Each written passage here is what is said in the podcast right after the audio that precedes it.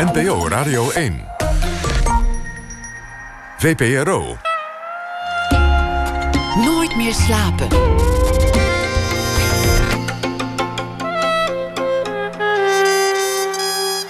Met Floortje Smit.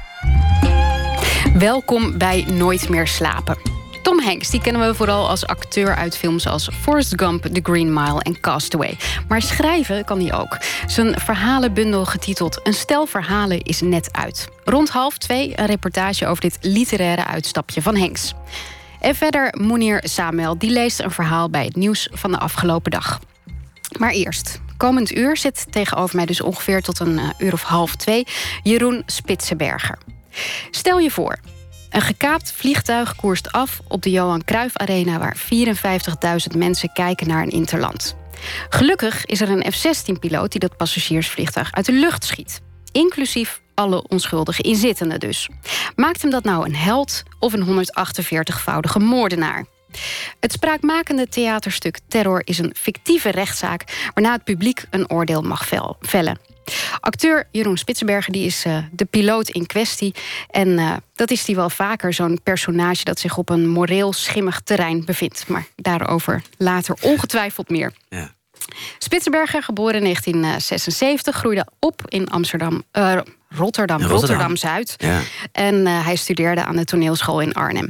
Hij maakte acht jaar lang uh, deel uit van het vaste ensemble van het Nationaal Toneel. En hij was in de bioscoop onder andere te zien in De Tweeling, Alles is Liefde, Ja, ik wil, Suskind en Een Echte Vermeer. Televisiekijkers kennen hem natuurlijk als Boudewijn uit Divorce. Ik vind uh, veelzijdig een nogal gemakzuchtige manier om een uh, acteur te beschrijven. Want in principe zou elke acteur veelzijdig moeten zijn. Hmm. Maar in dit geval kan het wel. Want uh, Spitsberg die speelt in serieus werk en comedies, in publiekspleasers en nadenkfilms. Hij is even hmm. makkelijk een notoire vreemdganger als de prins op het witte paard. En hij bleek even geloofwaardig als een kraanmachinist, als minister, als verkrachter en als kikker. Welkom. Leuke, leuke introductie, dankjewel. Graag gedaan. Jij had een uh, dweepkoffertje, heb ik mij laten vertellen. Een dweepkoffertje? Een dweepkoffertje. Een koffertje met, met je voorbeelden en je stukken erin. Die heb je ja, god, ja dat, dat is waar. Dat heb ik ooit eh, inderdaad verteld. Ja. Oh, je hebt het verteld, maar het was niet waar. Of was het wel waar? Oh ja. Ja, dat impliceert het een beetje. Ja, dat ja. ik het verteld heb, dan weet je niet of het waar is. Zullen we het in het midden houden? Nee, het is wel zo. Een, een klasgenote van mij, we hebben het over de toneelschool. Ik, ik, neem u terug naar het jaar 19, ja, moet ik goed denken, 1994. Ik was toen 18 en ik begon dus als jong pikkie op de toneelschool in Arnhem.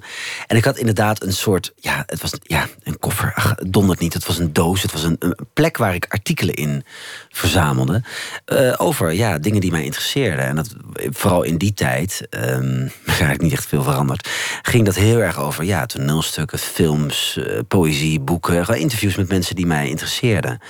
En dat vertelde ik ooit aan een klasgenoot die toen iets wat ironisch opmerkte. Ah, je dweepkoffertje. Overigens, de klasgenoot die dat, die, die, die opmerking plaatste, uh, is de uh, schrijfster Marijke Schermer. Ah. Die nu haar tweede, derde, wat is het? Roman inmiddels uit heeft. Ja. Dus die is heel leuk. Die is ontzettend goed. Uh, heeft zij heeft haar eigen plek uh, veroverd. En, en, is heel gelukkig met schrijven. Zij maakte die opmerking destijds. Maar het weepkoffertje ging daarna meteen de deur uit. ja, dat, is natuurlijk zo'n zo, zo pijnlijke opmerking. daar, daar, moet je wat mee. Ja. Wie zaten erin? In die, in die dweepkoffer? Oh, dat is een goede vraag. Nou, ik, ik, vermoed, ik weet het allemaal niet meer zo goed... maar ik vermoed gewoon acteurs die ik in die tijd interessant vond. Maar dat kon, dus dat ging van, weet ik veel, van, van Al Pacino tot, tot Pierre Bokma of Jeroen Willems. Dat waren wel helden, zeker toen. Weet je, je, je, je bent jong en je gaat zelf naar zo'n opleiding... dus je wil je meten aan... Nou, je, je zoekt eikpunten binnen je vak. En dat waren natuurlijk waren en zijn grote jongens die heel veel bereikt hebben. En die, ja, die uh, heel veel inspiratie en vakmanschap... Uh, uh, af, uitstralen. Zag je dat ook in die interviews? Dat je ging kijken hoe, ze, het, hoe ze het aanpakten? Natuurlijk, ik wilde weten hoe ze dachten en welke dingen ze tegen waren gekomen. En ik wilde weten, ik was gewoon heel nieuwsgierig. Uh, hoe, hoe, formuleren ze zichzelf? En ja, wat zijn hun, uh, hoe staan zij in dit vak? En zeker als het dan, dat is het leuke aan een goed interview. Weet je, er is ook natuurlijk ook een hoop flauwekul en een hoop oppervlakkige chit-chat.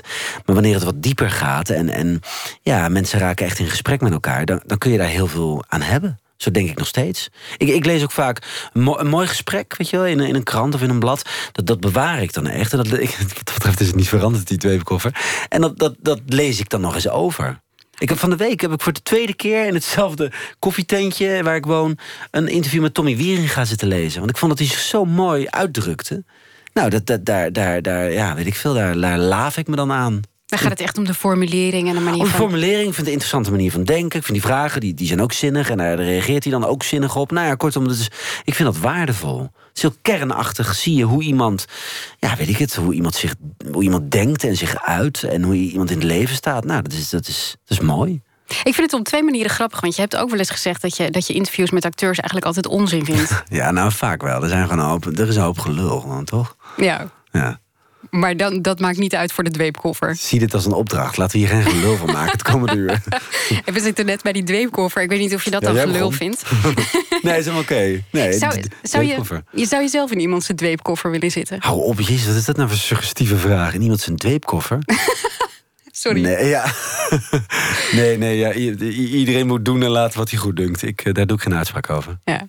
Je zei net, eh, het, het speelde zich allemaal eh, af op, op de toneelacademie Yes. in, in Arnhem. Ja. Ehm, hoe ben je daar eigenlijk terechtgekomen? Want je bent, ik zei net al, opgegroeid in Rotterdam-Zuid. Ja, klopt. Ja, ja. Jouw vader was een Oostenrijkse...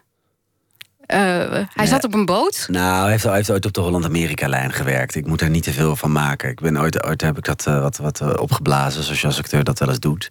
En eh mea culpa daarvoor. En eh, dat, heeft hij, eh, dat heeft hij inmiddels gecorrigeerd. Oké. Nee, hij werkte eigenlijk, hij, hij, was, hij heeft hotelvakschool gedaan in Oostenrijk. En later is hij op de afdeling facilitaire zaken bij een bank gaan werken in Rotterdam. Dus laten we zeggen dat hij, weliswaar werkte hij op een bank, maar hij was niet verantwoordelijk voor de, de financiële reilen en zeilen. Maar meer voor alles wat met ontvangst en catering en ook uiteindelijk schoonmaken en beveiliging, et cetera, te maken had. Ja. Dus met hoe, hoe ontvang je mensen? Dat is meer zijn stiel. En jouw moeder eh, werkte op een gymnasium. Ja, de- daar is ze op een gegeven moment gaan werken toen ze een Ze was een beetje een laadbloeier, maar daar is ze op een gegeven moment gaan werken toen, ze, toen, toen ik 13 was. Ik weet niet meer hoe oud zij toen was. En het was een beetje duizend. Hoe zeg je dat? Ambachten, 13 ongelukken. Nou ja, die Ja, uitdrukking, dat, die. dat was zij een beetje. Tot ze op een gegeven moment echt haar plek vond eh, als uiteindelijk hoofdadministratie van een gymnasium in Rotterdam. Maar dit klinkt toch niet eh, alsof het een heel... eh, Kunstzinnige achtergrond ja. of zo. Nee, helemaal niet. Nee, nee, had ik niet. Ik bedoel, er was wel interesse tot een bepaalde hoogte. Maar de- de- de- ik werd gelukkig wel, dat was wel heel fijn, dat ik, dat ik enorm gestimuleerd werd in, in wie ik was of wie ik, ja, eh, de dingen waar, die mij interesseerden. Daar waren mijn ouders heel gevoelig voor. En dat, nou, dat stimuleerde ze. Dat was heel fijn. Dus uiteindelijk wilde ik, ja, ik wilde heel graag toneel spelen. Ik weet niet waarom. Dat, dat ja, hoe kom je dan in. op dat idee? Dat vraag ik me af. Ja. Heb je iets gezien? Heb je zelf op de planken gestaan? Was dat het? Nou, ik, ik zag veel films als kind. En ik las heel veel. Ik las heel veel boeken. Dat doe ik nog steeds. Dus ik had wel een. Ik denk dat ik vrij levendige eh, fantasie had. En ik, ja. ik- ik- verhalen vind ik toch wel. eh, Ik geloof dat ik verhalen misschien wel het mooiste vind wat er is. Dus ik heb het heel erg nodig. Dus om, om even de verbinding te leggen met die interviews waar we het net over hadden. Dat zijn in wezen ook kleine verhalen, kleine biografieën van hoe iemand denkt en hoe iemand het leven te lijf gaat. En ik, ik denk dat ik daar gewoon. Ik, ik heb dat heel erg nodig. Ik kan echt niet zonder een goed verhaal. Of het nou in de vorm van een film is, of dus een goed interview of gesprek, of een mooi boek. Eh, Voor mij is dat echt, eh, ja, dat is mijn water en drinken. Ja, je zocht een soort lijn. Mijn water en drinken, zei ik dat nou? Ja, dat zei ja, dat zei je. Ja, je bent ook heel moe, hè, zei je net. Ik, ben, ik heb een hele lange dag achter de rug. Ik heb een dag achter de rug die begon met kinderen. Nou ja, gewoon zoals heel veel gezinnen beginnen, met kinderen. En toen ben ik gaan filmen bij het Sinterklaasjournaal. Ja, dat mag ik vast wel zeggen, hè, op de tijd. Jawel, jawel. Ja. De kinderen Dus slapen. dat was heel erg leuk. En toen heb ik de voorstelling natuurlijk gespeeld. En ondertussen moest ik ook nog op de foto ergens voor, voor dat theater. En nu ben ik bij jullie. Ja, Zo gaat het dan. Ja, precies. We gaan, we gaan toch gewoon weer terug naar, naar de tijd in... eh, of nou ja, eigenlijk naar je ouders. Je ouders, Oh, nee, vonden ja. het, eh, je ouders vonden het prima dat je dat toneel ging doen. Nou ja, prima. Ze, ze, bedoel, het, ze zagen dat het me echt mijn interesse had. En ze zagen ook wel dat ik er, ja, hoe zeg je dat, animo of aanleg voor had. Dat manifesteerde zich door dat ik eh, bijvoorbeeld op een jeugdtheaterschool zat in Rotterdam. En dat deed ik echt met zoveel plezier en overgave elk weekend. Eigenlijk voelde ik me daar meer thuis dan bijvoorbeeld op de middelbare school. Al was het alleen maar dat ik, dat ik was omringd door lotgenoten. Dus, dus types die in het weekend, nou ja, weet je wel, allemaal bij elkaar kwamen en net zo gek waren als ik. Ik voelde me daar echt serieus heel erg op mijn plek. En dat heb ik ook wel heel erg nodig. Ik vind, ah, dingen daarbuiten toch ook wel gauw saai. En de middelbare school was niet je Nou, plek. eh, moeizaam. Laten we het daarop houden. Maar was het omdat je helemaal geen interesse had in iets buiten toneel dan? Nou, ik was heel gefocust. Ik, had, ik, ik wist ontzettend. Nou ja, ik had wel interesses buiten toneel. Maar het was wel heel duidelijk voor mij dat ik daar mijn vak van wilde proberen te maken. Ik had dat als optie of journalistiek. En dat zijn eigenlijk de dingen die me, die me altijd heel erg interesseerden. En de, nou ja, als gevolg daarvan vond ik heel veel dingen die me werden aangeboden op de middelbare school eigenlijk tijdverspilling. Ja, is niet zo aardig om te zeggen. Maar dat vond ik wel. Je dacht gewoon, dit kan ik niet gebruiken voor op het toneel. Uh, weg nee, ik wil, ik wil door. Ik had een richting. Dus ja, dan krijg je al, al die vreselijke vakken die me helemaal niet interesseerden. Ja, wat zit ik hier mijn uren vol te maken? En, en, en ja, dat, dat, zo wilde ik mijn leven niet invullen. Met uren vol maken. Wil ik nog steeds niet. Het is op zich wel volgens mij kenmerkend voor jou. Dat als er iets is wat je, wat je interesse heeft, dat je dan ook gewoon. Ja, dat je er echt volledig op ingaat. Ja, en andersom. Dus dingen, er zijn ook heel veel dingen die ik nog steeds niet kan op mijn 41ste. Ik ben bijvoorbeeld, ik geef maar een raar voorbeeld. Ik ben heel laat ben ik gaan autorijden. Ik heb mijn rijbewijs pas twee jaar. Omdat het me werkelijk een leven lang niet interesseerde. Er zat voor de rest geen gedachte achter of weet ik veel, angst of zo. Nee, gewoon. Het interesseerde me niet. Nou, dan gebeurde het ook niet. Tot er op een gegeven moment een, een, vonkje in mijn hoofd, in mijn hersencellen zegt: Nou, doe maar wel. En dan doe ik dat. Maar ben je dan nu ook een hele fanatieke autofan? Of is dat dan. Nee, nee, nee, nee. dat is uh, gematigd. Hm. Ehm, hoe werkt dat dan als je, als je acteert? Ben je dan zelf. Uh, um, als, je zo'n, als je bijvoorbeeld een theaterstuk doet, ben je dan ook zo. Bemoei je je dan ook overal mee? Omdat je er zo ontzettend in meegaat? Mm, ik be, nou, bemoeien. Um, ik, ik voel me wel heel erg betrokken in het proces. En ik, ik geniet met volle teugen van het proces. En dat betekent ook dat ik wel, ja, ik geloof dat ik wel, hoe zeg je dat, heel. Ik sta wel heel ontvankelijk in wat ik doe. In de zin van, um, als ik repeteer en als ik. Maar dat kan, dat kan een toneelvoorstelling zijn of, of een film productie, dan, dan wil ik wel heel graag weten hoe iedereen daarin staat. En hoe iedereen denkt. En wat de verwachtingen zijn. En hoe je dat denkt te bereiken. En hoe, waarom er bepaalde vormkeuzes gemaakt worden. Ja, nee, eigenlijk voel ik me hartstikke betrokken. Alleen ik heb wel geleerd om dan een beetje, hoe zeg je dat, ook pas op de plaats te houden. Dus om, om anderen het woord uh, te laten doen. Uh, ja. Ja, nee, ja, hoe moet je het zeggen? Ik, ik, ja, ik, ik vind. Je wil wel de rol verder invullen, maar je, je zegt niet: dit is hoe het moet en anders loop ik hier weg. Oh nee, nee, maar zo werk je ook sowieso niet. Nee, en daarbij, ik, ik, heb een, uh, ik, ik, heb een, ik ben eigenwijs genoeg om de dingen toch wel te buigen naar hoe ik het voor me zie. En op zo'n manier dat het uh, uh, heel coöperatief lijkt.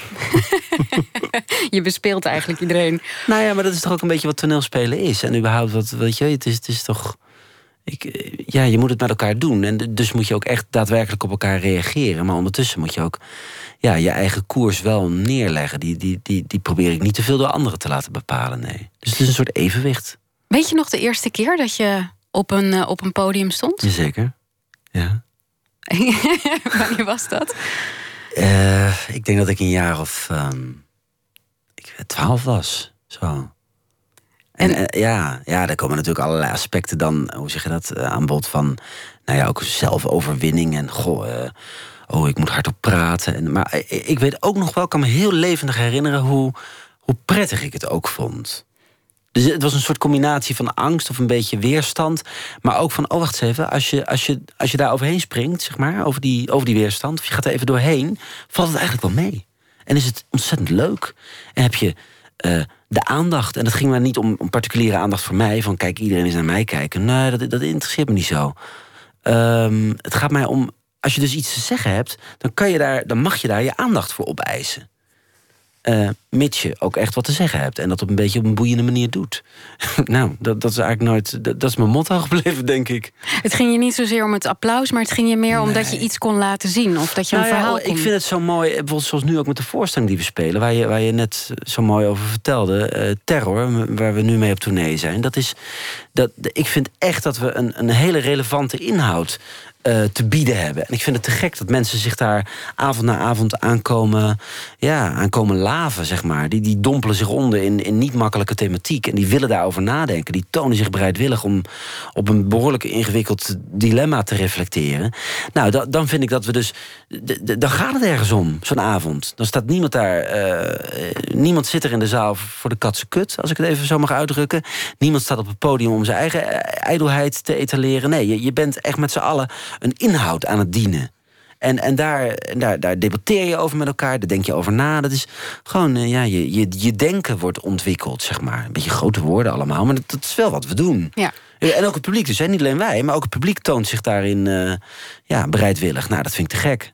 Ja, laten we, laten we, eens, laten we eens dieper ingaan op dat, uh, op dat toneelstuk. Want eigenlijk, toen ik, toen ik de permissen las, dacht ik... ja, dit is eigenlijk gewoon simpel. Ofwel, je hebt uh, als piloot... Uh, laat je een passagiersvliegtuig dus neerstorten op de arena... Ja. Ofwel je schiet het vliegtuig neer. Nou, ja. Dan maak je een simpel rekensommetje eigenlijk. 148 ja. mensen tegenover 54.000. Ja klaar ben je. Alleen die, die, laatste, die laatste daad, die laatste beslissing... die maakt hij wel volkomen op eigen konto. Hij gaat tegen de orders van zijn overste in. Ja, maar dat wist je nog. Dat weet je nog niet voordat het, het uh, toneelstuk begint. Nee, nee, principe. pardon, daar heb je gelijk in. Ja. Klopt. Dus, en, en zo worden er steeds kleine dingetjes ingegooid... Ja, die je het- aan het wankelen brengen. Dat doet de schrijver eh, van Schirach, een Duitse toneelschrijver... die ook als jurist werkzaam is. Was, daar wil ik van afwezen. Maar die doet dat heel sluw. Dus die geeft je steeds meer brokjes informatie...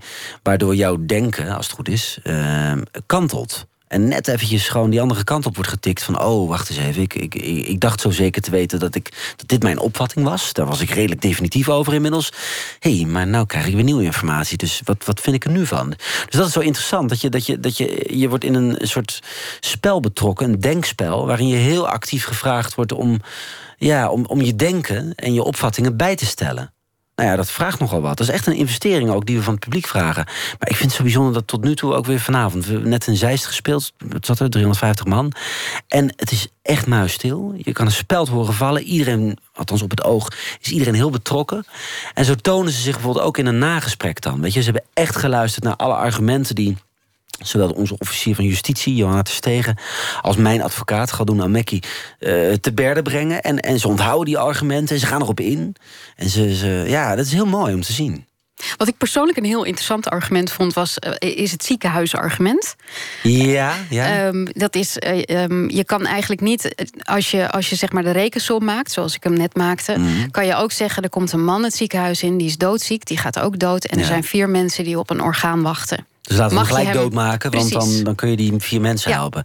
Nee, exact. Dat, dat is natuurlijk een, een, een beetje een bouwde en, gesimplificeerde uh, versie van het hele dilemma. Althans, zoals zij het, die officier van justitie, aan de verdachte voorlegt. Um, de kern daarvan is: kun je überhaupt levens tegen elkaar afwegen? Weet je, wer, werken ja, uh, wiskundige modellen dan nog? Kan je zeggen, de collateral damage van 148 overleden mensen door dat vliegtuig wat je neerschiet, dat, dat, dat uh, valt in het niet bij het redden van wellicht duizenden, misschien zelfs tienduizenden mensen in een vol stadion. Uh, als je langs die meetlat gaat denken, ja, dat is, dat is, dat is een bepaalde manier van denken. En, en een van de vragen die het stuk dus stelt is van... is dat een meetlat om, om langs te denken? Is dat juist? Of moet je ja veel meer volgens protocollen... en volgens, volgens regels en, en, en richtlijnen en principes denken?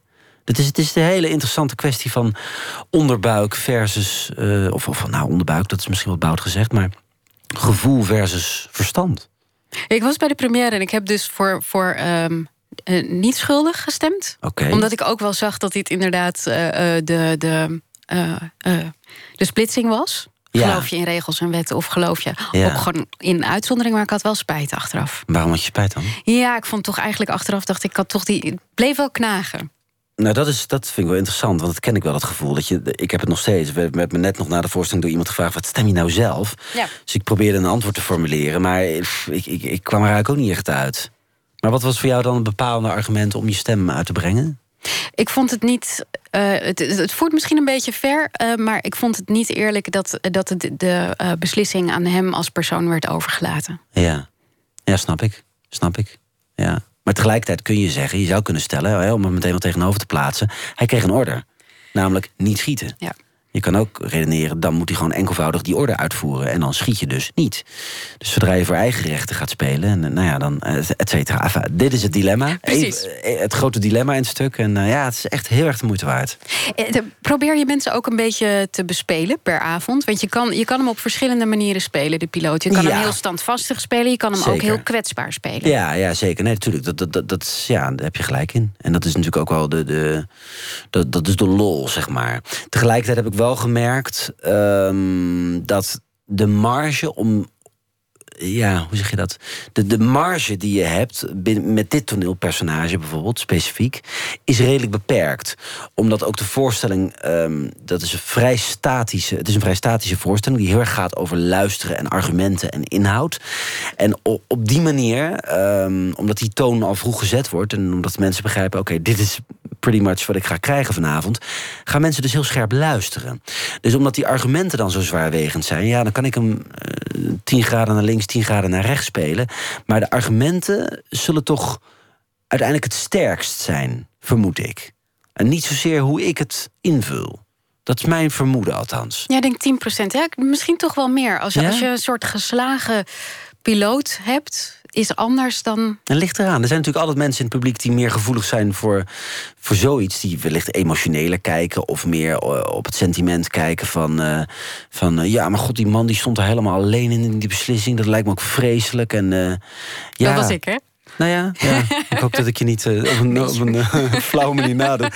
Nee, maar bedoel, iedereen, dat, dat, is ook zo interessant. Je, je wordt ook geconfronteerd met je eigen manier van denken en van kijken. Hoe reageer ik op situaties? Hoe reageer ik op, op crisissituaties? De een die zweert dan bij wetten en bij uh, duidelijk omlijnde principes. En die zegt, ja, zodra we die kaders gaan verlaten... dan, dan is het gewoon heilloos. Weet je, dan wordt het een, een, een vrijstaat. En een ander die zegt, ja, ho, ho, zodra je de menselijke maat uit de oog verliest... dan dat is pas een heilloze weg. Nou ja, dit is ook een hele interessante botsing dus van, ja, van, van opvattingen. Van manieren om in het leven te staan. Ja, je zegt wel de een en de ander, maar jullie hebben het stuk nu. Het, het stuk komt uit Duitsland, daar was het ook heel spraakmakend. Het is op televisie geweest daar. Uh, tot nu toe is 92% van de gevallen gewoon is, is uh, onschuldig. Opmerkelijk, hè? Geoordeeld, ja. Wat, wat, we heel vaak merken is dat mensen toch ook wel... en dat heeft die, die schrijver van Schirach natuurlijk heel slim gedaan... kijk, hij zet het stuk in die zin en jouw denken uh, op scherp... doordat hij je maar twee mogelijkheden biedt. Namelijk schuldig of niet schuldig. Vrijspraak of geen vrijspraak. Hij, hij, hij brengt bewust geen nuances daarin aan. Want eigenlijk, de, wat we, de tendens die we ook wel vaak uh, horen, terug horen in het nagesprek.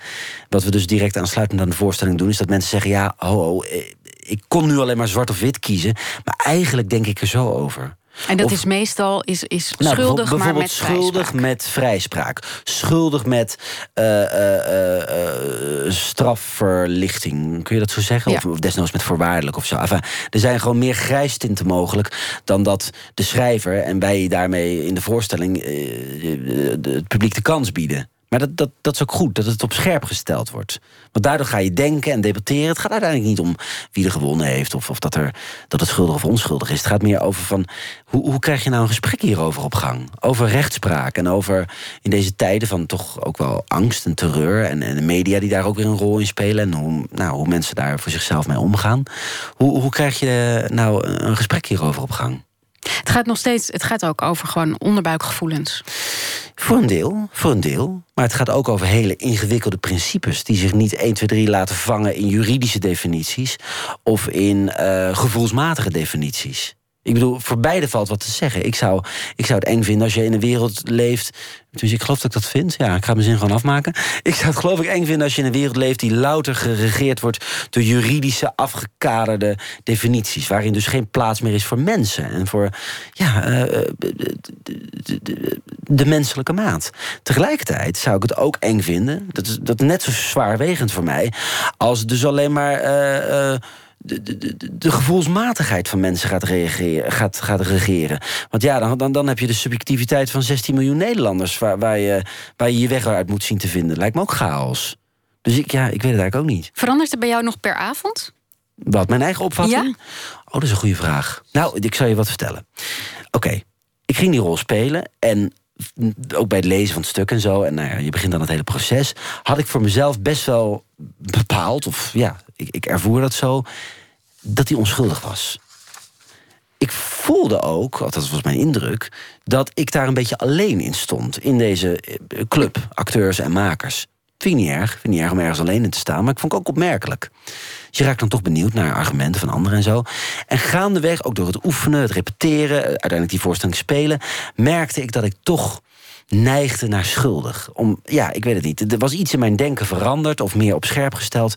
Waardoor ik vooral mijn zwaarwegende argument was van ja, zodra overheidsdienaren, zeg maar, mensen die, die, die, ja, die gewoon uh, namens de overheid, die het geweldsmonopolie heeft, in dienst zijn en, en ze op eigen houtje gaan handelen, dan, dan heb je een hellend vlak. Dat vond ik eigenlijk het bepalende argument. Oké, heel kort. Toen was mijn vrouw van de week bij de, bij de voorstelling. En die was zo ongelooflijk overtuigd dat ik onschuldig was. En die, ook als menselijke maat, zeg maar, voerde zij aan in het kort... dat ik door mijn vrouw, door mijn echtgenoten, ging twijfelen. Oh, prachtig. Ja. We gaan uh, strakjes uh, verder praten na het nieuws... met uh, acteur Jeroen Spitsenberger. En we berichten over Tom Hanks. En meneer Samuel, die stuurt u de nacht in... met een verhaal bij het nieuws van de afgelopen dag. Dat en meer, strakjes na het nieuws van 1 uur. Hmm.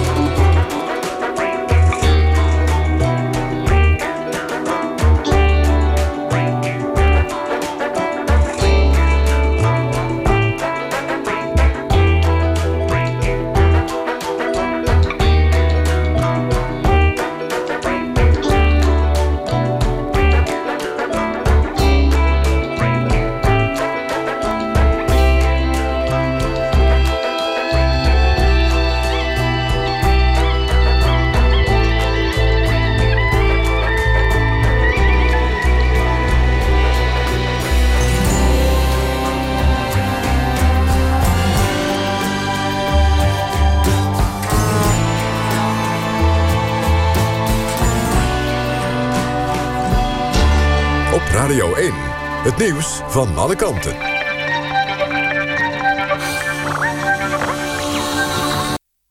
1 uur Kees Groot met het NOS-journaal. De SP trekt nog eens elf plaatselijke afdelingen terug voor de gemeenteraadsverkiezingen van volgend jaar. Vorige maand werd al bekend dat de partij in Horen en Rijswijk niet mee zou doen... omdat de politici daar te weinig de wijken in zouden zijn geweest. Nu trekt het bestuur ook afdelingen in plaatsen als Kampen, Diemen en Oosterhout terug... omdat ze niet aan de eisen voldoen. In totaal staat de SP in 121 gemeenten op het stembiljet... en dat zijn er meer dan vier jaar geleden. Het Stedelijk Museum in Amsterdam heeft geheim gehouden... dat het een schenker van een grote collectie kunstwerken heeft betaald. NRC schrijft dat na onderzoek. Vorig jaar maakte het Stedelijk bekend dat het 600 kunstwerken cadeau had gekregen van een Duitse verzamelaar. Maar het museum verzweeg dat het als voorwaarde zeven kunstwerken van de verzamelaar moest kopen voor anderhalf miljoen euro. Die handelswijze gaat volgens NRC in tegen de ethische code voor musea. In Niger blijkt een vierde Amerikaan om het leven te zijn gekomen bij een aanval op commando's. Een groep van Amerikanen en Nigerese militairen kwam woensdag tijdens een patrouille onder vuur te liggen. Drie Amerikanen en vijf Nigerese militairen werden gedood. Het Pentagon had niet bekendgemaakt dat er nog een Amerikaan werd vermist. Zijn lichaam is nu gevonden in de buurt van de plek van het vuurgevecht. Volgens een woordvoerder lijkt het er niet op dat de man in gevangenschap van de aanvallers is geweest. Die aanvallers hebben volgens de VS mogelijk banden met IS. Zo'n 120 medewerkers van het afvalenergiebedrijf in Amsterdam... hebben afgelopen avond urenlang vastgezeten op hun werk... omdat er asbest was gevonden. De medewerkers mochten het terrein pas af nadat ze hadden gedoucht... en schone kleren hadden aangetrokken.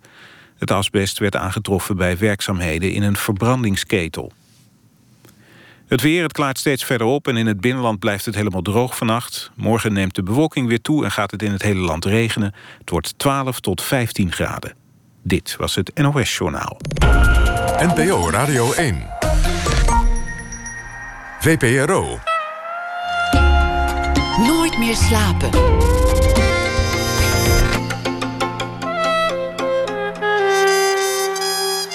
Met Floortje Smit.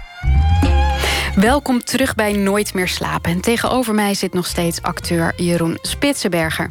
In de voorstelling Terror speelt hij een uh, piloot die uh, terecht staat. We hebben net uitgebreid gesproken over waar het over gaat... en welke morele dilemma's daaraan ten grondslag liggen.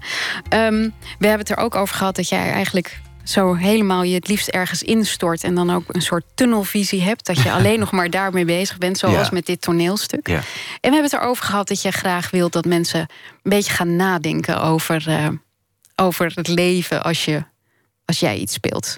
Oh jeetje. Mag ik nou, dat zo zeggen? Nou, in het geval van terror is dat. Ik bedoel, dat is de uitnodiging die. Eh, dat is het appel wat er op je gedaan wordt als je dit toneelstuk komt bekijken. En ik, ik vind dat, laten we dat voorop stellen. Ik ben daar heel dankbaar voor dat mensen dat doen. Ik vind het sowieso te gek dat mensen naar toneel willen komen kijken. Weet je, dat, dat soort dingen staan toch onder druk, heb ik het gevoel. Het, het, het aandacht opbrengen voor elkaar. Het willen luisteren naar een perspectief dat niet per se het jouwe is. Uh, en ook, ja, vergis je niet, mensen die, die uh, nou, gewoon een bekende riedel, hè, ze moeten 20 euro betalen, ze moeten een oppas fixen. Weet je, het is allemaal, je zit daar en dan kan ook kiezen voor een avondje gewoon entertainment, waar ook niks mis mee is. Doe ik ook, hartstikke leuk. Maar nu gaan ze daar zitten in het donker om te, vrijwillig te reflecteren op ja, best ingewikkelde zaken. Dat is toch wat toneel eh, zeg maar, is, vaak. Niet altijd. Maar ja, vind ik bijzonder. Vind ik heel bijzonder zelfs. Maar ik zei net al in de inleiding uh, voor het nieuws, zei ik al dat je wel vaker dit soort rollen hebt gespeeld waar een soort moreel. Nou, het is niet meer. Het is eigenlijk meer dat er een soort filosofische vragen over leven en dood eigenlijk achter zitten. Ja. Uh, je hebt uh, bijvoorbeeld in het Stenen Bruidsbed ja, gespeeld. Klopt, dat is waar. Ook een piloot. Zeker, ja. ja. degene die Dresden bombardeert. Exact. 1945. Ja. Um, ook daar was de vraag: is dit ja. een oorlogsmisdaad of niet? Exact. Omdat deze militair orders heeft gekregen. Dat is waar. Dat is eigenlijk, daar dacht ik laatst ook over na. Um, ik speelde de, onze première van de week, hadden we in de Koninklijke Schouwburg, waar ik dus lang heb gewerkt als nationale toneelacteur. En ik was daar lang niet geweest. En door het binnenstappen deze week, want zo werkt het vaak, springen al die herinneringen bovenop je. En ik moest ook aan het Stenen Bruidsbed denken. En ik, ik vond ook wel wat parallellen, inderdaad. Maar inderdaad, qua thematiek, ik ben het vaker tegengekomen. Ook in de film Suskind, een oorlogsfilm van Rudolf van den Berg.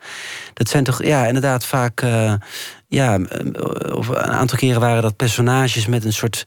ja, een ambiguë houding ten opzichte van... Uh, ja, van morele keuzes. Suskind is eigenlijk de omgekeerde, bedacht ik mij. Dat gaat over, over Walter Suskind. Die, heeft, uh, um, uh, die werkt voor de Joodse Raad. Of in ieder geval voor de Hollandse Schouwburg. Ja. Um, hij zorgt ervoor dat heel veel mensen gedeporteerd worden. Maar hij redt er een aantal. Ja, het is eigenlijk het omgekeerde als wat deze piloot ja, doet. Dat is een beetje het spiegelbeeld inderdaad. Dat is waar, ja. Ja, ik, ik, ik, ik, ik, ik ben uh, in de eerste plaats heel blij dat dat soort... Um, rollen, uh, dat soort ingewikkelde rollen zijn het toch ook wel. Um, die zich ook niet 1, 2, 3 in die of die definitie laten vangen. Zo van, oh, hij is de held, of hij is de, good guy, of de bad guy, of, of de knappert, of de grapperik. Hoe zeg je dat? De, grap, de grappam, grappenmaker. De grapjas. Ja. De grapjas. Uh, weet je, daar laat het zich niet onder zo'n makkelijk labeltje vangen. Dat vind ik sowieso interessant. En ja, het is, het is het, toont, het, toont een, een grijs tint, bij gebrek aan een beter woord, van de mensen die we allemaal in ons hebben. Weet je, ik geloof niet zo in die labels als held of moordenaar. Of, ik bedoel, het, het, leven is gewoon heel vaak ambiguur en heel erg afhankelijk van omstandigheden hoe je reageert. Dat geldt zowel voor Walter Suskind als voor de piloot die ik nu in dit stuk speel. Um, ja. Maar is het toeval dat je deze rollen krijgt, of, of is dit ook iets waar je, waar je echt naar op zoek gaat? Ja, dat is een goede vraag. Um, ik denk niet dat het toeval is. Nee, ik geloof niet zo in toeval eigenlijk. En ik ga ernaar op zoek, ja, voor zover je dat kunt in Nederland. Weet je, het is, het is qua, qua markt voor film en televisie en dergelijke is het. Um, ik bedoel, er valt genoeg gelukkig genoeg te spelen. En ook er is heel veel uitdagends wat ik op mijn pad krijg. Dat vind ik te gek. Maar bedoel, je moet dit soort gecompliceerdere scripts... die echt wat zowel van mij verlangen als dat ze het publiek uitdagen... die moet je soms wel een beetje met een lampje zoeken. Er zijn ook een heleboel andere... er is gewoon heel veel lichtere kost. Dat is niet erg, ik vind lichte kosten ook leuk. Maar ik zou daar niet, ik zou niet willen dat dat de constant was in mijn carrière. Alleen maar lichte kost. Ja. Nee, ik vind dit, dit heb ik wel nodig af en toe, gewoon voor, ja, voor voeding. Ja. Moet je ze kunnen begrijpen als je, als je acteur bent, als je ze acteert? Die mensen? Ja. Ja. Ah, begrijpen vind ik altijd een, een lastig uh, begrip. Maar um, aanvoelen, invoelen, inleven, indenken. Dat is het meer. Begrijpen, uh, dat impliceert iets definitiefs. Alsof je dan het recept begrijpt van hoe iemand denkt, hoe iemand gehandeld heeft, hoe iemand in elkaar zit. En ik denk dat de mensen daarvoor te, te, te, soms te ondergrondelijk zijn, te mysterieus misschien wel. Althans, zo ervaar ik vaak mensen. En dat vind ik ook helemaal geen probleem. Dat ik iemand niet volledig kan begrijpen of kan doorgronden. Ook niet als je het speelt. Nee. Omdat Nee. mensen zichzelf misschien trouwens ook helemaal niet helemaal 100% Nee, precies. begrijpen of nou, dat, dat is ook mijn opvatting. Dus je kunt alleen maar heel erg in een hier en nu kijken hoe iemand zich tot dat hier en nu verhoudt. Wat, wat doet hij nu? Hoe reageert hij? Wordt hij pissig of niet? Wa- hoe formuleert hij zichzelf? Wat zijn de dingen die hij zegt? Wat, wat zegt hij niet? En daaruit ja, destilleer je gedrag. Ook als kijker, hè? gewoon. Je krijgt allemaal scherven mee van gedrag. En, en bij elkaar samen vormt dat een plaatje. En of jij daar dan conclusies aan verbindt... van, oh, dat is een beetje zo iemand, of dat is zo iemand... ja, die laat ik aan jou. Ik ben er niet voor de conclusies. Ik, ik word ingehuurd voor de scherven. Wat ik wel grappig vind, is dat, ik, dat je vaak volgens mij mannen speelt die, die alles heel erg onder controle hebben, ogenschijnlijk, en dan toch niet blijken te hebben. Er komt een soort uitbarsting. Zelfs meester Kikker is natuurlijk eh, in die zin. eh, Ja, zat een kikker onder de oppervlakte te broeden. ja, en dat heb je wel vaker, toch? Ja, ja, ja. Ja, misschien wel. Zegt dat iets over jou? Mm, dat weet ik niet, maar het zegt in ieder geval iets over dat wat mensen die dat soort beslissingen nemen om die scripts naar me te sturen en mij zo'n rol toe te vertrouwen, dat wat zij op mij kunnen projecteren, op mijn acteurschap. Ze vinden blijkbaar dat ik dat, ja, ik weet niet, kan vertolken. En ik ben er heel blij mee, want volgens mij is dat gewoon, ja, de valuta voor elk goed personage. Dat, er, dat, dat niks is wat het lijkt. Dat wat heel is, is natuurlijk kapot. En andersom. Ja, ik bedoel, eh, eh, drama bestaat bij de gratie van conflict en van contrast en van onverwachte eh, kleuren. En dat, ja, ik, ik ben alleen maar heel erg blij wanneer ik materiaal krijg. Pardon. Ik, in mijn enthousiasme raak ik de microfoon aan. De- wanneer ik materiaal krijg die mij in staat stelt om die kleuren te tonen. En het liefst ook voor mij onverwacht. Als ik niet verrast word door een script, dan houdt het voor mij snel op. Maar het klinkt allemaal nu wel alsof je het heel technisch aanpakt, dat acteren. Zit er iets, eh, eh, zo hoeveel van jezelf stop je in zo'n rol? Alles. Alles. Eh, Het, is, het, is, het is een samengaan van techniek, maar ook ja, op het gevaar af dat het een beetje, hoe noem je dat, potsierlijk klinkt. Zo bedoel ik niet, maar je levert je ook uit aan een rol. Ik ben het. Alleen het is een versie van mijzelf. Het is een versie van. Ik ben een ver. oh Ja, hoe zeg je dat? Eh, Als ik Suuskind speel, is dat een versie van, van mij, van Jeroen. Als ik die kikker speel, dan ben ik dat. Die piloot ben ik.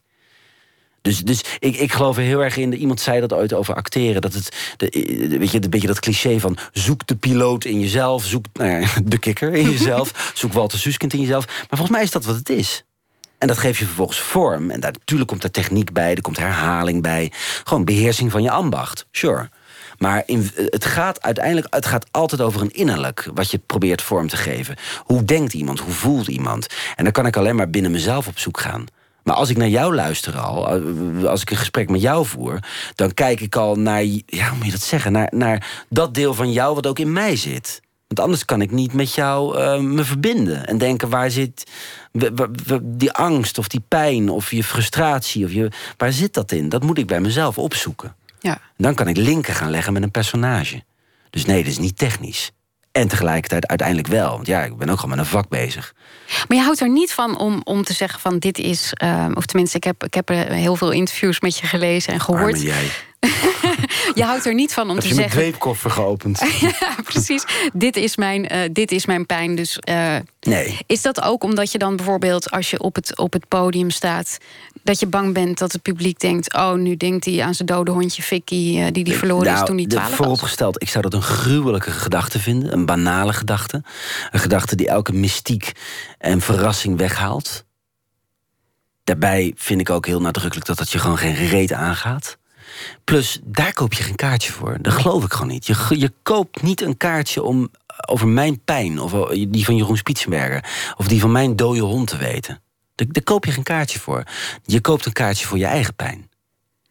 Dat is het. Daar wil je geconfronteerd mee worden... en daar hebben we tolken nodig, voor nodig. Shamanen, als je het zo... Verhalenvertellers. En zo zie ik mezelf. Niet als een sjamaan, ik wil het niet overdrijven. Ik zit hier helaas niet in een leuk Afrikaans gewaad en een kralenketting. Maar dat is serieus, op, op een bepaald niveau zijn we dat. Dat is het ritueel wat we beoefenen met elkaar. Wij- wij- zijn verhalenvertellers.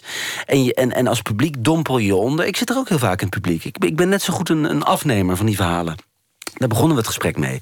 Ik, ik, ik dompel me onder in die verhalen om mezelf weet ik veel, beter te begrijpen, aan te voelen. Me, onderdeel van, me, mens te voelen. Onderdeel van gewoon het collectieve lijden dat we doen. Eh, de vreugde die we voelen. Dat is waarom we kunst nodig hebben. Nou, ik, ik, ik ben in een gelukkige positie dat ik dat mag vertolken. Dus daar gaat het om. Want jij koopt een kaartje voor jouw pijn en niet die van mij of mijn dode hond. Dus er is niks particuliers aan. Ook al zet ik wellicht aan de makerskant als acteur, zet ik soms, ja, weet ik veel, hele particuliere middelen in. Alleen daar moeten we het niet over hebben. Hou op zeg. ga ik Medea spelen en dan ga ik vertellen over mijn dode hamster in de interview. nou, ik zou, ik, zou, ik zou gelijk mijn geld terugvragen bij die kassa. Maar het gebeurt natuurlijk wel. Alle magie wordt... is weg dan, toch? Ja, maar het, het is bijna, uh, bijna een soort standaard geworden dat, dat acteurs dat wel doen, toch? Ja, maar daar hoef je toch niet aan mee te doen aan die standaard? Als journalist kan je beter weten. Ja. En als acteur, je, je hoeft er geen antwoord te geven op welke vraag. Je mag er ook zeggen van een domme vraag. Dat is ook, ook een goed antwoord. Zeker. Nou. Ja. En je hebt hem nog niet gegeven op dit moment. Nee, dit was een hele lange ontwijking.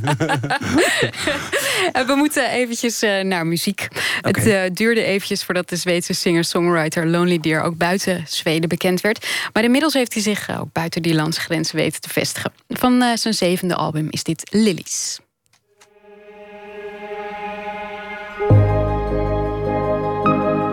The past times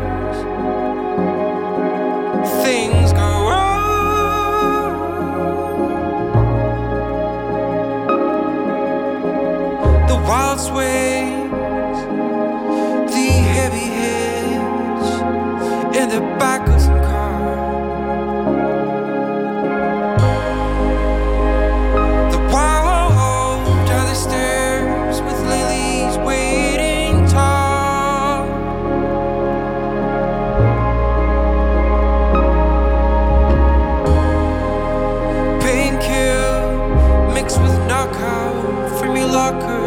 waiting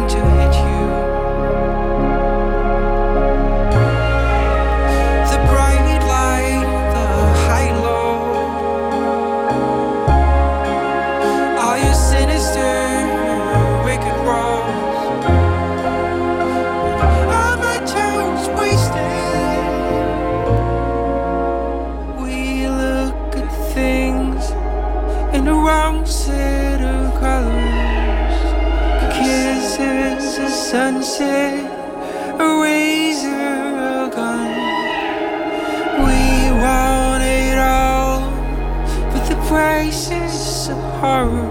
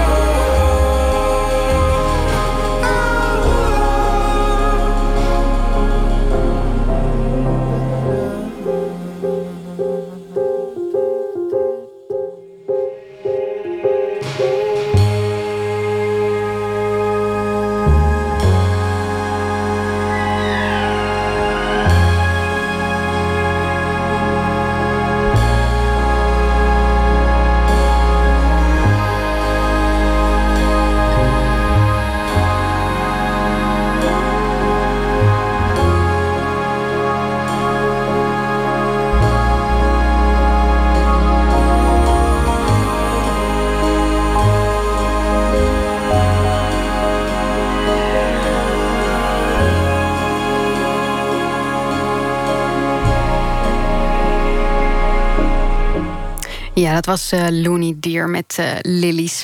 Um, Jeroen Spitsenberger, we hadden het net over, over hoe je erin staat, hè, hoe je, Mhm. waarom je acteert. Dat je eigenlijk een hele dienende rol hebt als acteur. Je wil heel erg ervoor zorgen dat mensen naar zichzelf gaan kijken, eigenlijk. Ja, dat, dat, dat zij, eh, dat zij als, eh, ja, simpel gezegd, als ik open ga, gaan zij hopelijk open.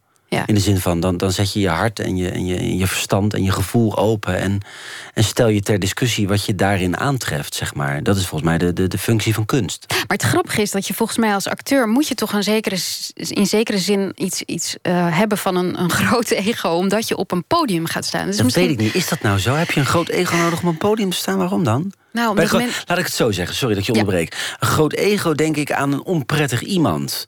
Hm. Die nou, bijvoorbeeld mensen nooit laat uitspreken.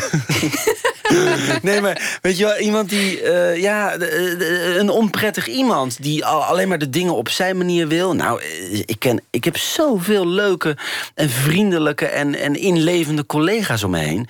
Eh, ik heb het gevoel dat die diva-tijd ook bij toneel en zo echt wel een beetje voorbij Nou, ik is. bedoel niet diva-tijd, maar je moet, wel, je, je moet wel op een podium gaan staan... en ook eh, willen dat er mensen naar je kijken. Dat is voor veel mensen gewoon een hele grote stap. Dan moet je, Ja, het is niet het woord ego. Nou, het is, luister eens, dan, dan eh, denk ik eerder dat het met zelfvertrouwen... en met een beetje een blind ambition te maken heeft. Maar of dat ego is, weet ik niet. Ik, de- ik denk, je moet het vertrouwen hebben dat je A, wat te bieden hebt. Nou, ja, dat heb ik inmiddels gelukkig, dat vertrouwen. Dan nog kun je ook het podium opgaan met, met, met een, eh, een klein gaatje in dat vertrouwen. Geeft ook niet. Dan ben je ook nog steeds echt de moeite waard. Maar vooral, je moet inhoud willen dienen. Als het mij om mezelf te doen was, had ik hele andere projecten gekozen. Had ik hele andere, weet ik veel, keuzes gemaakt. Ik weet overigens nu 1, 2, 3 niet welke, maar dat vermoed ik. Dan kies je een andere route. Ja, eh, weet ik veel, de, de, de route van beroemd en rijk is... Nou, dat is eh, dan heb ik echt een afslag gemist, kan ik je verz- verzekeren. Een flinke afslag. Nee, het gaat over verhalen vertellen, iets willen delen. Dat, dat je, daar gaat het over. Die inhoud wil ik dienen. Je had hem wel kunnen nemen, de route naar Rijk en Beroemd... sinds, sinds Alles is Liefde, Nou, denk ik. Dat is relatief hoor, in Nederland, rijk en beroemd. Ja, tenzij je, weet ik veel, een RTL-ster wordt of zo. Maar ja, dat is een hele andere tak van sport. Dat is, niet, dat is, dat is mijn stijl niet. Ik ben een acteur. Dat doe ik. Dat, dat doe ik en dat wil ik en daar wil ik me in ontwikkelen. En ik hoef niet quizzen te presenteren. Ik kijk er zeker niet op neer. Ik vind het ook echt een, een, een ambacht. Alleen het is gewoon niet mijn ambacht. Simpel. Je, je zat ook in, eh, in Divorce, Ja. die serie. Ja. Dat zijn toch wel dingen, weet je, je zegt nu de hele tijd van... ik wil heel erg graag dat, dat, die, die diepgang, maar dat zijn Ja. toch gewoon oppervlakkig en goed gemaakt. eh, maar vermaak. dat- absoluut. Lichtere kost. Oh, maar daar kijk ik zeker niet op neer. En, en sterker nog, eh, ik vind ook voor de goede orde... goed gemaakte lichte kost, die echt leuk is en geestig is... vind ik interessanter dan, dan, dan slecht gemaakte pretentieuze shit. Die claimt om heel diepzinnig te zijn. Dat is ook onzin. Dat moet je ook gewoon in de gaten houden. Daarbij is er ook gewoon een praktisch aspect. Als je werkzaam bent als acteur in Nederland. Het is fijn om aan het werk te zijn. En ehm, ik, ik heb buitengewoon genoten van Divorce. Het was echt heel, heel erg leuk om te maken. We hebben daar ook heel veel mensen eh, plezier mee gedaan. De, bedoel, de cijfers spreken voor zich. Vier jaar lang. Maar ik, het was ook niet voor niks dat ik op een gegeven moment besloot voor mezelf... van nou, ik heb nu die, die, die, die, die, volgens mij alle kleuren van dat personage verkend. Wat me binnen de scripts en binnen de opvatting van de makers... wat, wat, eh, ja, wat, wat haalbaar is. Nou, dan vind ik het op een gegeven moment ook wel tijd om, om daar afscheid van te nemen. Anders ga je jezelf echt staan herhalen en dan, dan, dan gaat ook de lol weg. Maar het is wel, ik, ik zie wel ook dat je dat eh, juist heel erg extra opzoekt, hè, die, die wat lichtere kant. Ik bedoel, Ze komen op ehm, pad, ja, ik weet niet, ja. Ja, maar ja, je, je, je hebt een, een voorstelling gedaan ook waarbij je eh, gedichten van eh, Pessoa Ja. voordraagt. Ja. Maar je kan ook op een eenwieler rijden. Heb ik... Ik, ik kan, ja, ik moet het wel weer even oefenen, maar ik heb het inderdaad ooit gekend, gekund. Ja, maar dat, dat was voor een voorstelling van Frans Strijaerts. En dat was een hele eigenaardige Franse klucht met Gijs Scholten en Ariane Sluten erin. Ja, daar was ik een soort gekke, gekke eh, manetje van alles die kon goochelen en inderdaad op een eenwieler kon rijden. Liep trouwens slecht af. Ik kreeg een klein ongelukje. Met die eenwieler? Jazeker. Oh. Ja, ja, en dingen met een gebroken teen en zo. Lang verhaal. Maar eh, ja, ik vind ja, de, de, de, de, de diversiteit die mijn werkgebied me eh, geeft en ook van me vraagt. Dat je leert paardrijden, dat je dit leert doen, dat je dat. Dat vind ik heel erg leuk. Dat houdt het wel voor mij heel levendig. Ja. Eh, En eh, misschien ook wel een voorwaarde, die, die, ja, die, die, die, die veelzijdigheid, ja. Je hebt je vrouw ook ontmoet bij, uh, bij een, een, workshop van Commedia dell'arte. Ja, dat is een uh, dat klopt. Italiaanse... Italiaanse uh, vorm van maskerspel... waarin er eigenlijk weinig met tekst wordt gewerkt. Het gaat heel erg om het, om het lichamelijke aspect van comedy. Acteren dus, pardon. En dat wilde ik een keer een zomer lang onderzoeken. En zij blijkbaar ook. En dus zo hebben we elkaar in de zomer van nou, 2003 ontmoet. Ja, achter maskers. ja. ja, ja. En dat was meteen... Nou, niet helemaal meteen. Dat, dat, dat ging, uh, daar ging wat tijd overheen, maar ja, we vonden elkaar wel heel leuk. Ja. Je, door, die, door die lichte uh, groep, uh, of die, door, door, door het lichtere werk, door dingen als Alles is Liefde Ja. en de televisieserie The Ja. gaan mensen wel, of, en, en uh, interviewers steeds meer ook Ja, vragen. Ik, Ja. heb, ik heb je gegoogeld bijvoorbeeld, en dan kom Ja. je echt met eh, Jeroen je Spitsberger. eh, staat eh, daar en daar, of tenminste, die doet niet moeilijk over een slippertje, dat soort. oh ja, ja, dat soort schitterende quotes. En Ja. dat soort, eh, ja, nou, maar goed, dat is natuurlijk ook een beetje de impact van televisie, hè? Hmm. Maar ook, laten we wel wezen, ook vaak de gemakzuchtigheid van journalistiek. Weet je, je, je pakt gewoon de, de, de drie, de drie de, je eerste drie zoekopdrachten bij Google. Nou, en je hebt weer een eh, insteekje hoor, voor een gesprek. nee, maar zo werkt het wel vaak. Ik, ik kom maar weinig mensen tegen die... Ik bedoel, jij haalt, eh, en terecht ook, want dat is ook gewoon mijn werk geweest... en daar zat veel meer bloed en zweet en tranen in dan mannenharten of dan divorce. Maar je haalt het stenen bruidsbed aan en Pasolini en al die andere dingen die ik heb mogen spelen. Maar die bepalen voor mij de hele rijkwijde van mijn vak en van wat ik daarin mag doen. Maar sommige mensen weten dat niet eens van je. Die denken alleen maar dat ik, eh, weet ik veel, al, al, al- tien jaar lang eh, mijn geld verdien met alles is liefde. Dus er is heel veel naïviteit en, en eh, aannames zijn er ook in dit vak. Nou, dan ben ik nooit te beroerd om die even onderuit te tikken. Je, je zei net van, ik, soms zit ik in een interview en dan ga ik verhaaltjes maken. Of nou ja, dat zei je niet zo, zo direct, maar zo vat ik dat eventjes op. Ben je bijvoorbeeld ook bewust van, oh, dit wordt een nu.nl'tje? En is dat dan nee, of daar ben ik niet zo bewust. Nou, niet, niet bewust. Nee, ik ben hooguit dat ik automatisch een beetje op de rem ga, althans in mijn hoofd. Wanneer ik voel, oh, dit kan persoonlijk worden. Dat vind ik op zich niet erg, maar ik, ben dan wel, ik let wel iets meer op een formulering, ja. Gewoon echt ook door schade en schande. Ook omdat ik soms idioot vind dat je een hartstikke leuk gesprek met iemand kan hebben. En een, een of andere kulf quote. Gewoon een, een flauw half bijzinnetje. Dat wordt dan opgewaardeerd tot nu.nl. dat je Omdat daar al die, al die types eh, ja, ook, ook kopij moeten aanleveren. Dat vind ik wel triest soms hoor. Ja, ik ben bang dat je er nu weer in hebt gegeven. Nou, my pleasure was getekend, Jeroen Spitsenberger. Ja. Hoe, eh, ehm, ehm, eh, ehm, het, het- je, je combineert eigenlijk ook twee, twee werelden in je werk. En je hebt gezegd ook van, ik, volgens mij ben ik zelf de brug tussen die twee werelden. Tussen dat wat, nou ja, laten we, laten we het Het theater... licht en het donkere, bedoel je dat? Of? Ja, het licht in het donkere, het, Ja. het elitaire en het wat Ja. populairdere ja. genre. Kun je nou bijna zeggen populistische? Bijna. Bijna, maar net niet Nee, helemaal. dat, dat klopt. Ja, dat, is, dat is nog steeds aan de hand. En ik, ik hoop van harte die, die, die, die verbinding te kunnen blijven maken. Want dat is, ook, dat is denk ik ook mijn eigen smaak. Waarom voel je je die brug? Waarom voel ik mij die Ja. brug? Waarom, Om- wil je die, waarom wil je die verbinding maken? Als je Om- niet, je houdt niet zo van roem. En je houdt ook niet zo van dit soort van, van de interviews die het met zich meebrengt. Nou, tot een bepaalde hoogte hoor. Ik vind, ik vind dit een leuk gesprek, oprecht. En, en eh, ehm, nee, ik bedoel, ik vind het leuk om ook wel van gedachten te wisselen over mijn vak. Als, als we het daar ook over hebben. En dat hebben we nu, dus dat is fijn. Ja, nee, maar ik bedoel in het, in het algemeen. Je houdt, Ja. niet, je houdt niet van die roem en je houdt ook niet van, Nee. van die eh, platte eh, dingen die, er, die, Die, die erbij, kunnen komen, zeker als je het lichte materiaal kiest. Waarom maak je ik kies dan- echt voor het materiaal. En, en licht materiaal kan zo onvoorstelbaar leuk zijn. Nogmaals, met Divorce hebben we zo gelachen. Er zaten zulke goede scripts tussen. En ook op een heel simpel, herkenbaar, alledaags niveau. Nou ja, hallo, we hadden 2 miljoen kijkers. Dus die herkennen daar iets in. Die vinden het leuk om daarmee vermaakt te worden. Ik heb Monty Python gespeeld in het theater. Ik heb Oscar Wilde gespeeld in het theater. Ik heb eh, eh, Alan Ayckbourn gespeeld in het theater. Dat zijn allemaal heel verschillende... Het zijn bijvoorbeeld allemaal comedies die ik noem. Dat doe ik nadrukkelijk omdat ik dol ben op comedie. Maar het zijn allemaal weer net andere, ja, eh, andere perspectieven op grappen maken en op comedie. Allemaal net een andere toon hebben die. Ik ben daar dol op om dan uit te zoeken wat werkt en waarom werkt dat dan?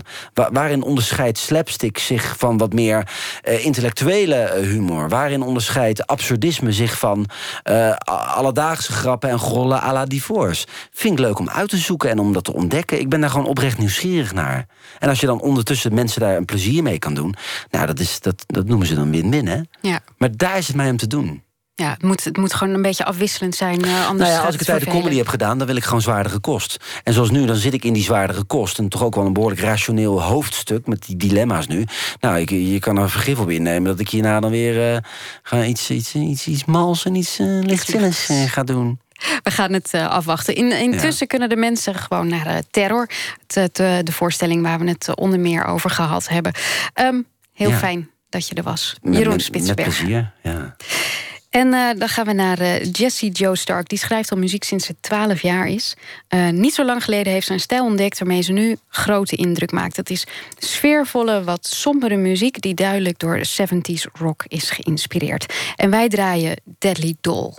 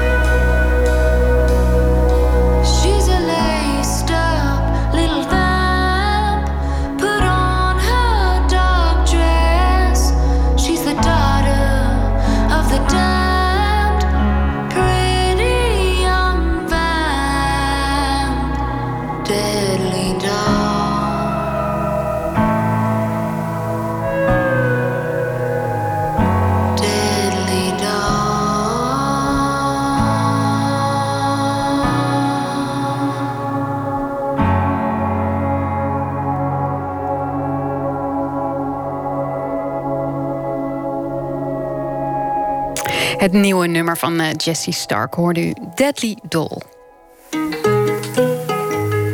En dan nu onze vaste literaire nieuwsrubriek. Elke dag reageert een schrijver of een dichter met proza op het nieuws van de voorbije dag. En deze week doen we dat met Monier Samuel. Hij is politicoloog, schrijver, opiniemaker en journalist. Samuel heeft zes boeken op zijn naam staan, waaronder zijn debuutroman Liefde is een rebelse vogel. En die verscheen vorig jaar. Um, goedenavond, Monier. Goedenavond. Ik had eigenlijk, denk ik, al wel kunnen raden waar je, waar je uh, tekst over zou gaan, maar je hebt het ook getwitterd. Je kon er bijna niet omheen, hè? Nee, ik uh, als uh, ras-echte import-Amsterdammer ehm, moest ik gewoon aandacht geven aan onze geliefde burgemeester, Weilen burgemeester, en tegelijk een ode aan de stad die hij zo lief had. Laat horen. Ode aan een man en zijn stad Amsterdam. Eberhard van der Laan was een burgemeester waar je wel van houden moest, zelfs al haat je Amsterdam. Een mens, een vader, een echte burgerman. De burgemeester had iets onpolitieks, waardoor we even voelden dat een boegbeeld ook achter je kan staan en leider ook weet hoe hij dienen moet. Als kind en tiener kon ik me niet voorstellen ooit in Amsterdam te wonen. Ik vond het een vieze, enge, veel te drukke en ook zondige stad. Nu, 4,5 jaar na mijn komst, kan ik me niet voorstellen ooit ergens anders te hebben gewoond. Een ode aan Van der Laan is dan ook een ode aan deze grachtenstad met zijn intense, hartstochtelijk kloppende hart. Er bestaat een gemeenschapsgevoel en verbinding in Amsterdam waar de rest van Nederland echt wat van leren kan. Hier is de politie nog wel je beste vriend en was ik al snel met de buurtagent bekend. Ik dacht, ik bel eens aan, toch goed om te weten wie er over je veiligheid gaan. Ik kwam net uit Den Haag, waar de politie me telkens om andere redenen aanhield en de toegang tot mijn eigen huis ontzij, omdat iemand als ik niet op het Noordeinde zou kunnen wonen. En keek met open mond naar agent Jacques, die ik daarna nog vele malen tegen zou komen. Of wat te denken van de vele pogingen van de gemeente om homoseksualiteit ook in de meest conservatieve buurten te agenderen, haar stadsbewoners genderneutrale taal ten aanzien van hun eigen kinderen aan te leren, in prostitutie nu toch echt de ernst van mensenhandel te herkennen en de totale diversiteit aan kleuren en schakeringen van deze stad en zijn inwoners als volstrekt vanzelfsprekend te erkennen. Amersfoort, Groningen, Utrecht, de Hofstad, Hilversum. Ik woonde op vele plaatsen en schrok telkens van de segregatie. Maar in Amsterdam is voor segregatie al lang geen ruimte meer. Als overheidsbeleid niet wil helpen, zorgen de torenhoge huizenprijzen wel voor noodzakelijk genivelleer. En dan is er die verbroederende afkeer van de toerist met zijn wiet en Nutella-pannenkoek. Zonder daadkrachtig ingrijpen van de burgemeester en stadsbestuur was het einde al lang zoek. En leeft ze nu allemaal in een vergaan straatreservaat... waar dronken toeristen op boten en fietsen... naar de laatste natuurlijke habitat wijzen... en maar blowen van ochtends vroeg tot avonds laat. Het maakt de Amsterdammer heerlijk kwaad. Zorg goed voor onze stad en voor elkaar, schreef Van der Laan in zijn laatste brief. Die toon, die kwetsbaarheid, het klopt. De burgemeester maakte ons echt allemaal wat liever. Eberhard was een burgemeester van deze tijd, zo spreekt Geert Mak. Maar het was ook een man van vervlogen tijden. Telg uit een gereformeerd doktersgezin... waar men de plicht nooit verzaakte en eerlijkheid het grootste gebod was. Als we Van der Laan echt willen eren... laten we dan van zijn hardwerkende ijver... en het altijd nakomen van de beloftes leren. Om meer te zijn zoals zo'n mens... is wat ik alle Amsterdammers in mijn geliefde stad toewens. Dank je wel. Monier. Was, het, was het moeilijk om te schrijven of niet? Nee. Nee, kijk, voor mij... Um, Ebert van der Laan heb ik heel vaak, uh, ben ik heel vaak tegengekomen. Ik heb hem vaak langs zien fietsen. Ik uh, heb hem ook tegengekomen bij verschillende gay-evenementen, als je voor kan stellen. Hij was een heel hard stochtelijk pleitbezorger van, uh, van de, de roze zaak, zullen we maar zeggen. Um, en ik, maar ik herkende in hem ook de dominee van vroeger. En de ooms van mijn moeders kant. Het was zo'n zo'n zo'n oude man uit de polder. Weet je wel, waar de klei nog aan de schoenen staat of zo. Dus voor mij was het een soort van oude burgervader zoals ze bijna niet meer bestaan. Zo'n Abraham de Zwijger, maar dan wel iets moderner. Ja, echt een echte burgervader. Ja, zo, ik denk ook dat hij het best tot zijn recht kwam als burgemeester. Niet als, als invalminister, niet als als advocaat, ik heb hem niet meegemaakt, misschien was hij heel goed hoor, dat zou kunnen. Maar als je in een paar jaar, hij is niet lang burgemeester geweest van Amsterdam hè. Het is niet een burgemeester die tientallen jaren gezeten heeft. Hij heeft echt in een paar jaar een heel groot tempo kunnen drukken op een, op een hele moeilijke tijd. Want als ik eerlijk ben, heb ik Amsterdam in 4,5 jaar tijd, en ik woon hier echt niet lang, zo extreem zien veranderen dat ik me niet eens kan voorstellen hoe het moet zijn voor Amsterdammers die hier een hele leven hebben gewoond en hier geboren zijn. Ja. Dus dat heeft hij echt, ja, dat, om dan zo geliefd te zijn, ik denk dat, uh, dat heel erg veel politici en politieke leiders uh, naar Eberhard van der Laan mogen kijken en hem mogen bestuderen, want het is echt een kunst. Je hebt helemaal gelijk. Dankjewel, uh, Monier Samuel, voor je bijdrage voor vanavond. En uh, voor de bijdrage van uh, de rest van de week. Ik heb het met heel veel plezier gedaan. Odette is een piepjonge 19-jarige singer-songwriter uit Australië. Onlangs verscheen haar debuutsingle. En dit is Watch Me Read You.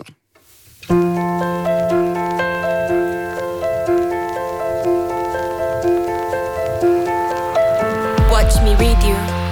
The turning pages of an epic, dissected hallucinogenic. Black coffee addict, life ended, lies cold on that metal tray, wasting away. I watch him sneer at me from beyond the grave. I hear him call for me. Watch me read you. I get scared when it falls dark. The creeping shadows up my arm. The sneaking scarecrows work their charm, but circumstantial. The way I blink when you get mad, feel disarmed when you get sad, but turn to run when we fall back on old behaviors. When the flavor turns from sweet to sour, that's the hour that I seek the heavy hearts and tired retreats with words of hatred. Watch it seep through skin like sap through bark. I cower in the dark till your return. When will I learn? We never wanted to be more than just a silhouette. Breathing the smoke from others' mouths and lying in the dirt. So make a promise, but then later we can just forget.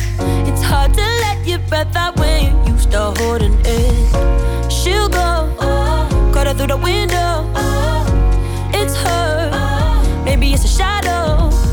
You never wanted to be more than just a silhouette. But when you cry, the light reflects, and I see you again the beautiful colors of the people's faces and the way they sat on top of those necks. Watch me read you. Like words ripped right off the page. Another ghost, another day of melancholy UV rays and heavy eyelids. You just decided not to care, compressed your fears and cut your hair, lifted your shirt to find there's nothing there. Now read me. Red wine, copper stain with curly hair and crazy eyes, impulsive mouth. She loves the rain, but not the dark. You feel insane. The overpass is wet with blood. She turns to you to say, Hey, we can't exist.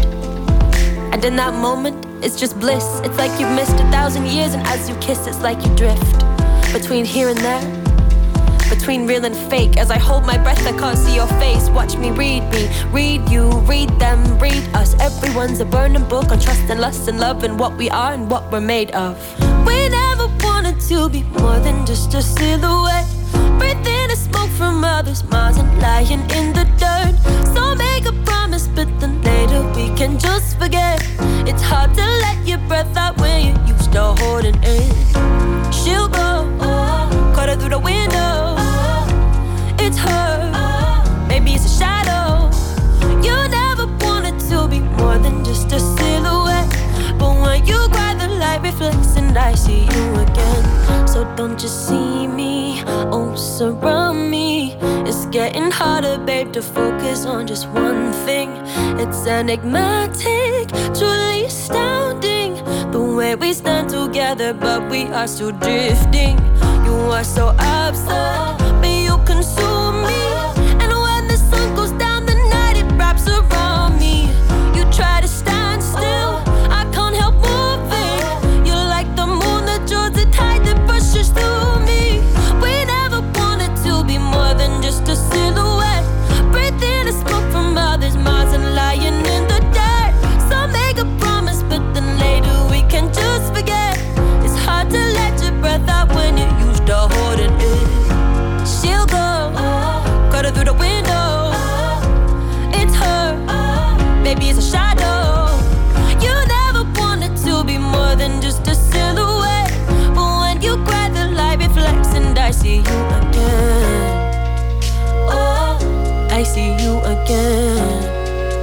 Oh, I watch you read me.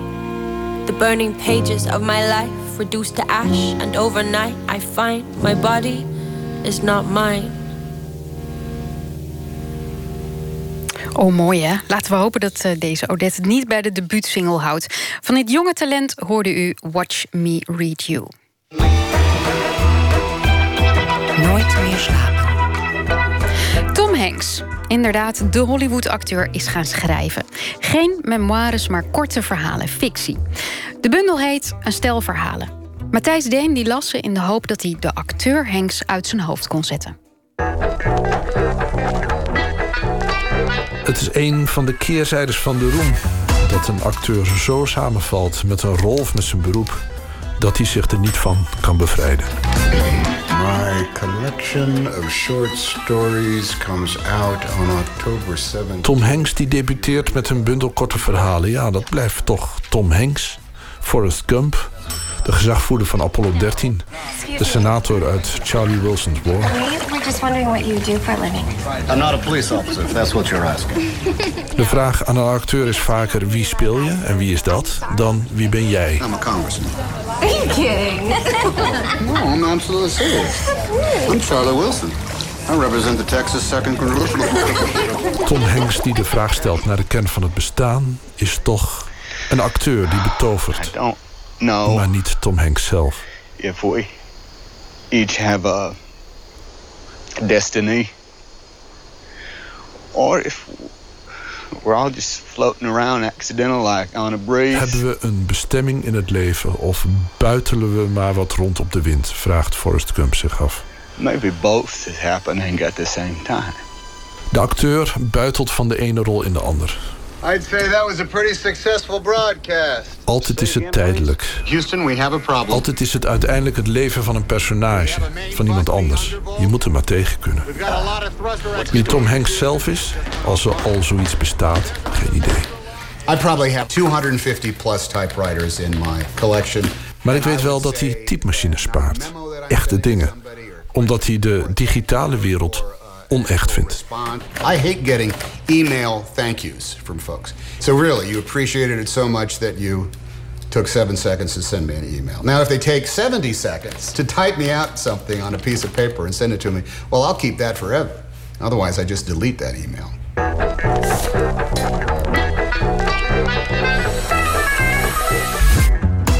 Die kern van ouderwetse, mechanische, luidruchtige authenticiteit duikt op in alle verhalen in de nieuwe bundel van Tom Hanks. Three exhausting weeks. Day one. Anna said there was only one place to find a meaningful gift for M Dash. The antique warehouse. Ik nam de verhalen onder mijn arm en reisde af naar Brussel. Naar schrijver, filmwetenschapper en regisseur Erik de Kuiper... die in zijn laatste essay het samenspel van Dr. Jekyll en Mr. Hyde... betoogt dat acteurs potentieel uitstekende schrijvers zijn. Omdat ze zich zo kunnen inleven. Omdat ze zo gewend zijn om een verbinding te maken tussen tekst en verbeelding. Wat zou hij vinden van de verhalen van Tom Hanks? Ik vind dat hij het kort verhaal goed eh, bespeelt. Het is een niet zo'n gemakkelijk genre. Niet iedereen kan het. Hij doet het vrij goed. En hij bouwt de verhalen ook soms heel goed op. Eh, Er is bijvoorbeeld het verhaal, eh, het tweede verhaal uit de showwereld van een, een actrice, eh, een jonge actrice die naar New York komt met veel hoop. Ze wil daar carrière maken, want ze heeft in haar dorp in de Middelwest is het gelukt. Dus denkt ze in New York, ze, wordt, ze logeert bij drie vriendinnen, ze heeft geen geld. Het is dus een en al ellende.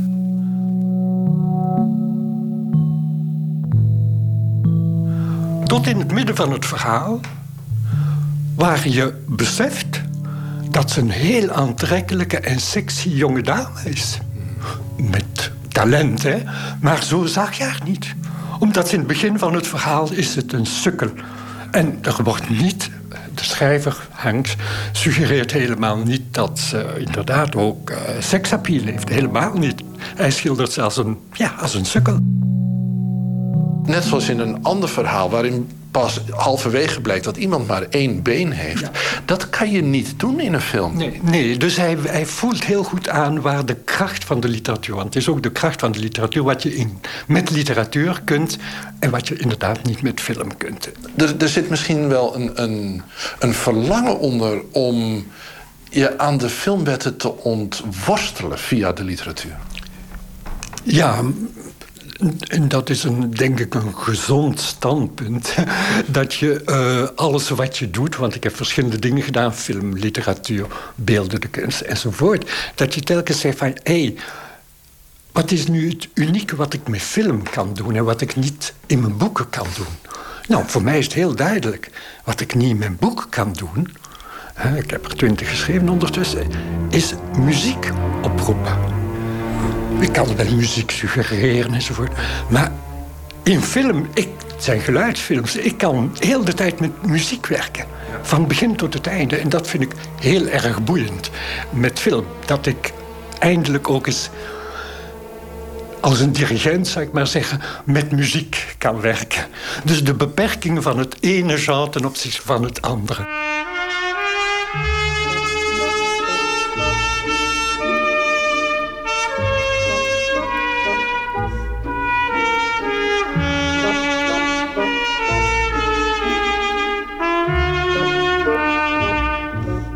Is interessant, al de verhalen zijn, hebben een andere toonaard. Hij wisselt, hij heeft verschillende uh, soorten van talent. Hij heeft ook obsessies.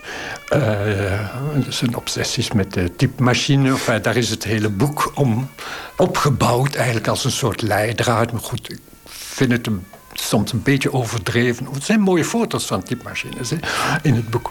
Er is een beweging in Amerika waarbij mensen zich eh, door het gebruik maken van typemachines te weer willen stellen tegen digitalisering van de wereld. Ja, ja dat voel je heel de, heel de tijd ook bij hem. Niet alleen op het vlak van de typemachines, maar op alle andere vlakken. Dat hij zich te, heeft een soort nostalgie uh, naar een, een, Amerika van vroeger. De, de ruimtevaart bijvoorbeeld. Is ook weer zo'n thema. Lights on. Forward. Forward. 40 feet down, two and a half. Picking up some dust. Ja, de ruimtevaart, dat is toch geweest, dacht ik. Nee, dat speelt bij hem in twee, drie verhalen, en in één verhaal heel sterk, blijft een, een rol spelen. Als dat, Daar kan ik me wel iets bij voorstellen, weet je dat? Want, want hij is van 56, ik ben van 62. Die Apollo, dat Apollo-programma, dat was onze jeugd. dat was avontuur. Ja, ja, dus er is iets... Uh, het is geen schrijver van nu. het is een, een, schrijver die nu schrijft, maar zijn onderwerpen liggen toch in het verleden. Hè? En uh, zijn, uh, zijn bewondering en zijn fascinatie voor ja, niet alleen de schrijfmachines, niet alleen de astronauten en voor een wereld die niet meer bestaat. Het is, het is eigenlijk vrij nostalgisch. Skies of blue, clouds of white, bright blessed days. Is er iets mis met nostalgie overigens? Dat kan hele mooie films opleveren. Ja, een hele mooie boeken ook niet, omdat ze mij vaak uh, beschrijven. Ik zou niet zeggen verwijten, ja, soms verwijten als een nostalgisch schrijver. En ik vind altijd van mezelf dat ik dat niet ben. Want uh, ik heb geen nostalgie, maar wel een soort melancholie. En dat voel ik bij uh, Hanks wel. En daar is niks. Ik heb daar niks op tegen. Absoluut niet. Ik vind dat een grappig onderscheid, melancholie en nostalgie. Het verschil tussen een nostalgicus en een melancholicus is voor mij uh, dat de melancholicus is iemand die heel erg geobsedeerd is door het uh, voorbijgaan van de tijd, door het efemere.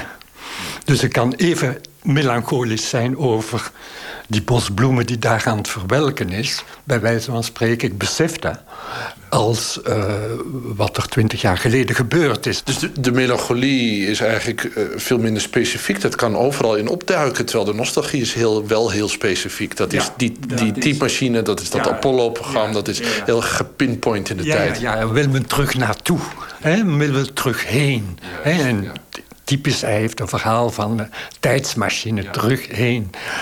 Uh, en zoals je zegt, melancholie heeft dat niet. Dat, kan, dat gebeurt elke dag, hè, voortdurend. Ja. Dus dat heeft niks met uh, het verleden te maken, ook niet. Het kan, maar het hoeft niet. En ik vind het vreemd dat in de carrière van uh, Hanks, voor zover ik het gezien heb, hij maar één theaterervaring heeft. Wat uh, bij grote acteurs altijd toch een, een wisseling is. Ze, ze, komen voortdurend terug naar Broadway of ze, ze, ze blijven voortdurend uh, die voeling met het theater uh, bewaren. En hij, hij heeft dat blijkbaar niet nodig of niet gehad. En misschien is het daarom dat hij nu schrijft. Ja. Om een andere dimensie uh, te vinden. Die uh, Meryl Streep vindt als ze optreedt, uh, op, als ze op de planken terugstaat.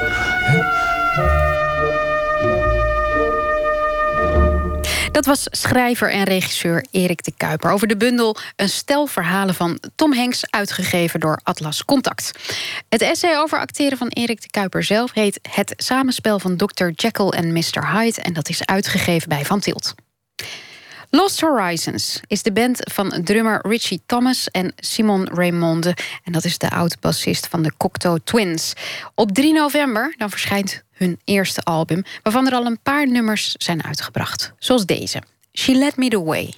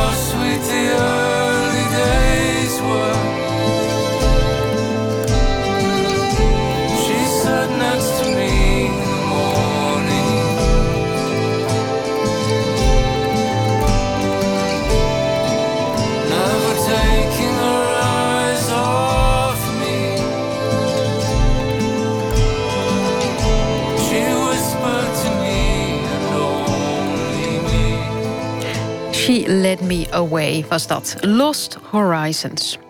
Dan nu poëzie van eh, Jaap Robbe. Hij publiceerde vijf dichtbundels en ook een aantal prentboeken en een roman. We spraken hem tijdens de Nacht van de Poëzie in Utrecht afgelopen maand en daar droeg hij dit gedicht voor. Zullen we een bos beginnen?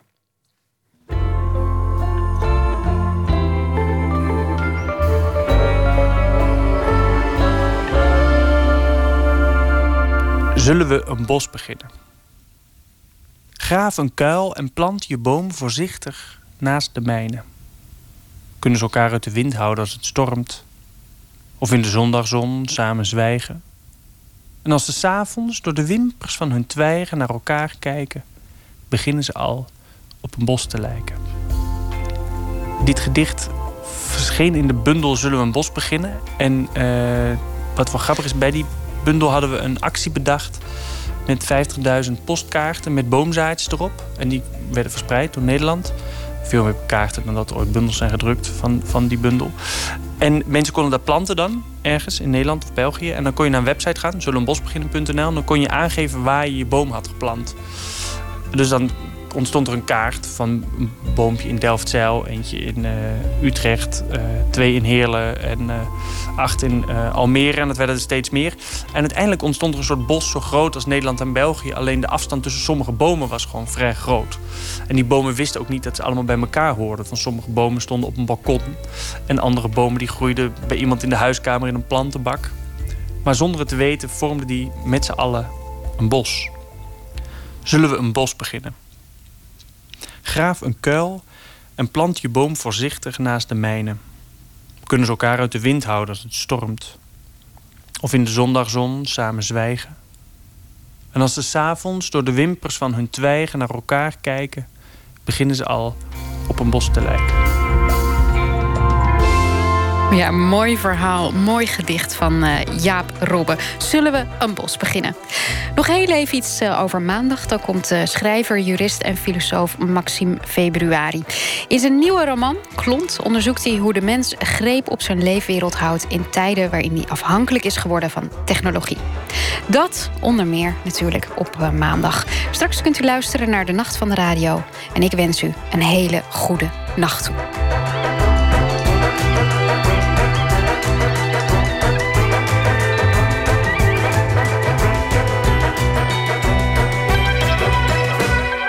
Op Radio 1, het nieuws van alle kanten.